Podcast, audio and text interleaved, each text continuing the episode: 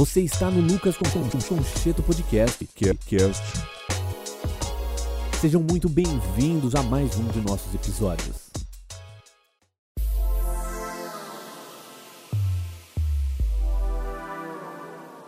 Nesse episódio a gente tem uma reflexão sobre produtividade. Nós precisamos ser produtivos o tempo todo?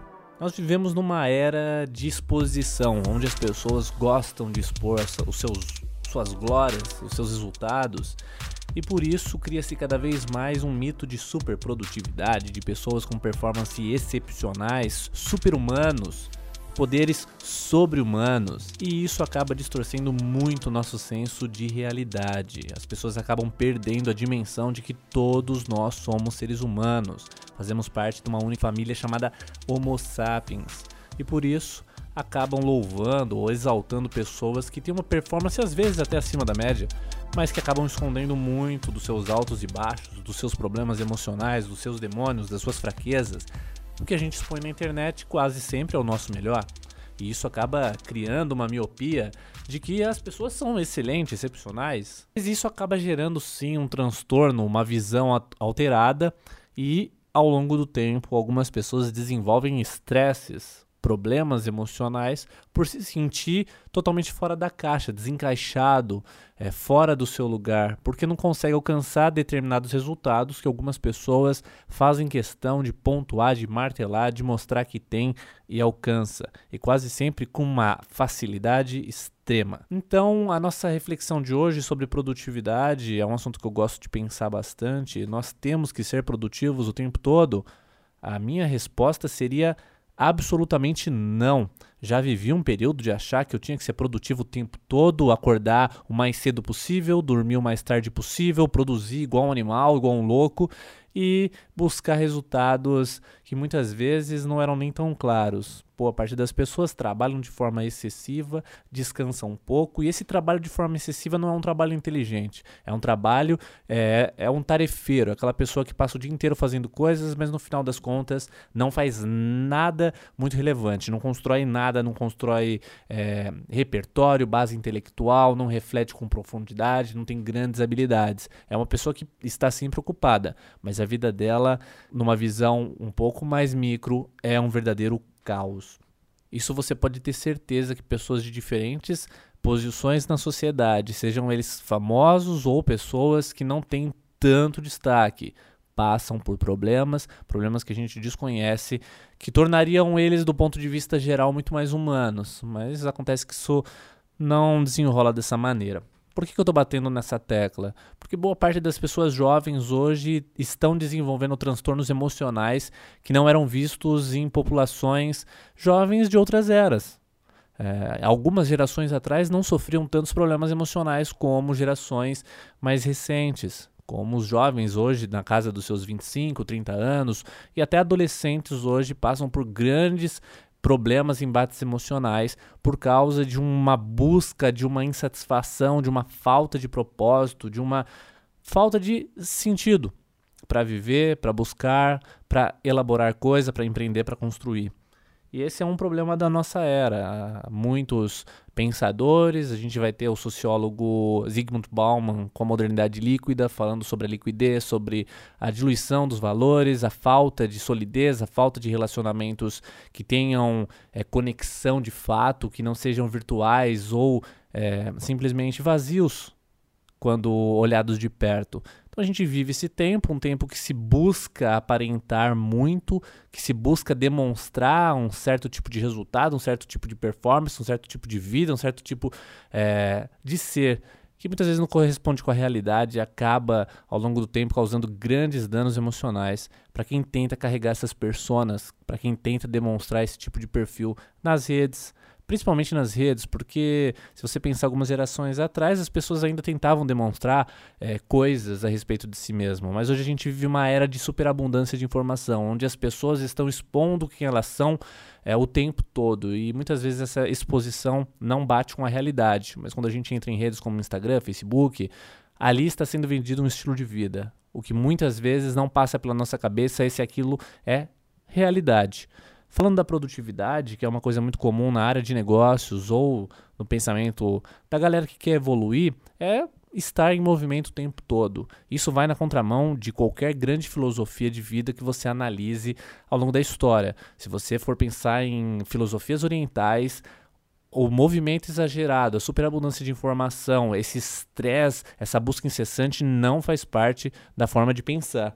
Se você for pensar em filosofias como o budismo, como o taoísmo, todos eles têm como centro a calmaria, a se encontrar, se posicionar no mundo, totalmente oposto ao movimento da superprodutividade e do exagero.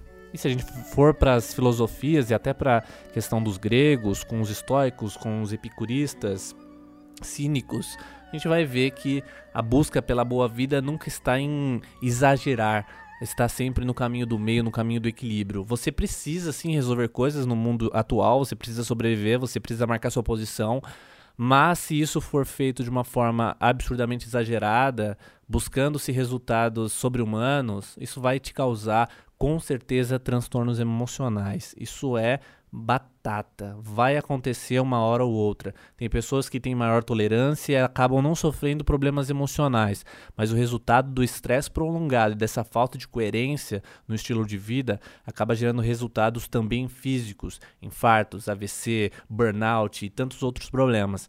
Então, o, o, seu estilo de vida ele precisa ser uma busca por equilíbrio, algo que já vem sido dito em diferentes é, séculos bate século, passa século, os grandes gênios da filosofia estão sempre falando sobre a observação, sobre a reflexão, sobre, a, sobre o pensamento com profundidade.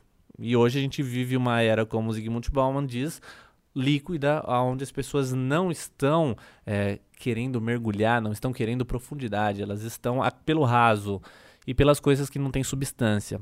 Por que buscar pela superprodutividade é um mau negócio? O tempo todo você ser produtivo? Porque grandes coisas, falando do campo humano, no seu desenvolvimento, virão com a reflexão. As práticas meditativas não tratam do exagero, e sim do equilíbrio, sobre você acalmar a mente, sobre calar esse subconsciente, esse soft talk exagerado. Então, a busca para quem quer crescer, seja do ponto de vista intelectual ou humano, é de equilíbrio. A, a busca da superprodutividade não vai trazer é, grandes e sólidos resultados. Ler exageradamente, tentar ler vários livros por semana enquanto se ouve audiobook, enquanto se baixa um podcast, enquanto assiste documentário.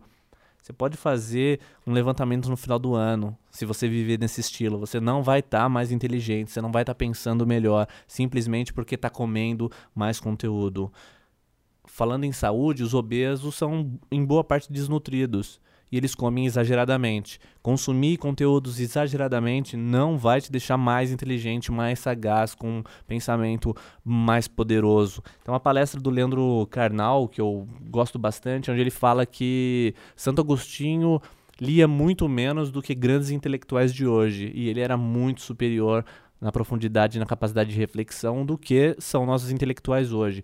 Hoje se consome muito conteúdo, mas se produz reflexão de qualidade em baixíssima quantidade. As pessoas não pensam, as pessoas não param, não respiram, não pensam por, por conta própria. Você lê um conceito, mas você parou para pensar aonde ele se aplica na sua vida, o que, que ele tem a ver com o contexto atual, o que, que aquilo tem a ver com a modernidade? Isso vai te deixar mais inteligente, mais capaz de pensar e resolver problemas. Isso é um grande investimento. Ler poucos livros, mas ler com profundidade, entendendo o que se leu, sabendo ensinar o que se leu, isso vai te dar uma capacidade fantástica para falar, para explicar, para ensinar. Mas consumir em grandes quantidades, ler igual um animal, simplesmente para bater meta, ler X, X quantidade de livros, não vai trazer resultados tão impressionantes assim quanto as pessoas pensam. Mais do que falar de certo e errado, essa reflexão é sobre encontrar caminhos para tornar o nosso desenvolvimento viável. Não estou aqui para estabelecer certo e errado, ou faça isso ou faça aquilo. Faça o que você acha que é melhor para o seu desenvolvimento. Equilibre as demandas. Não seja superprodutivo porque fulano de tal diz que é. E nem seja o absurdo do relaxo, sem estudar, sem se desenvolver, sem cuidar do seu corpo, porque tem alguém largado que diz que isso não quer dizer nada e que no final todos nós vamos morrer. Você encontra as suas respostas através de uma boa reflexão. Assim você vai crescer, se desenvolver, independentemente do caminho que você escolha seguir. Aqui é um bate-bola, é levantar ideias. Por aí você faz a análise, julga o que é bom, o que não é e bola para frente. E esse foi mais um de nossos episódios, mais uma de nossas reflexões. Espalhe essas ideias, compartilhe nos seus grupos e até o próximo episódio.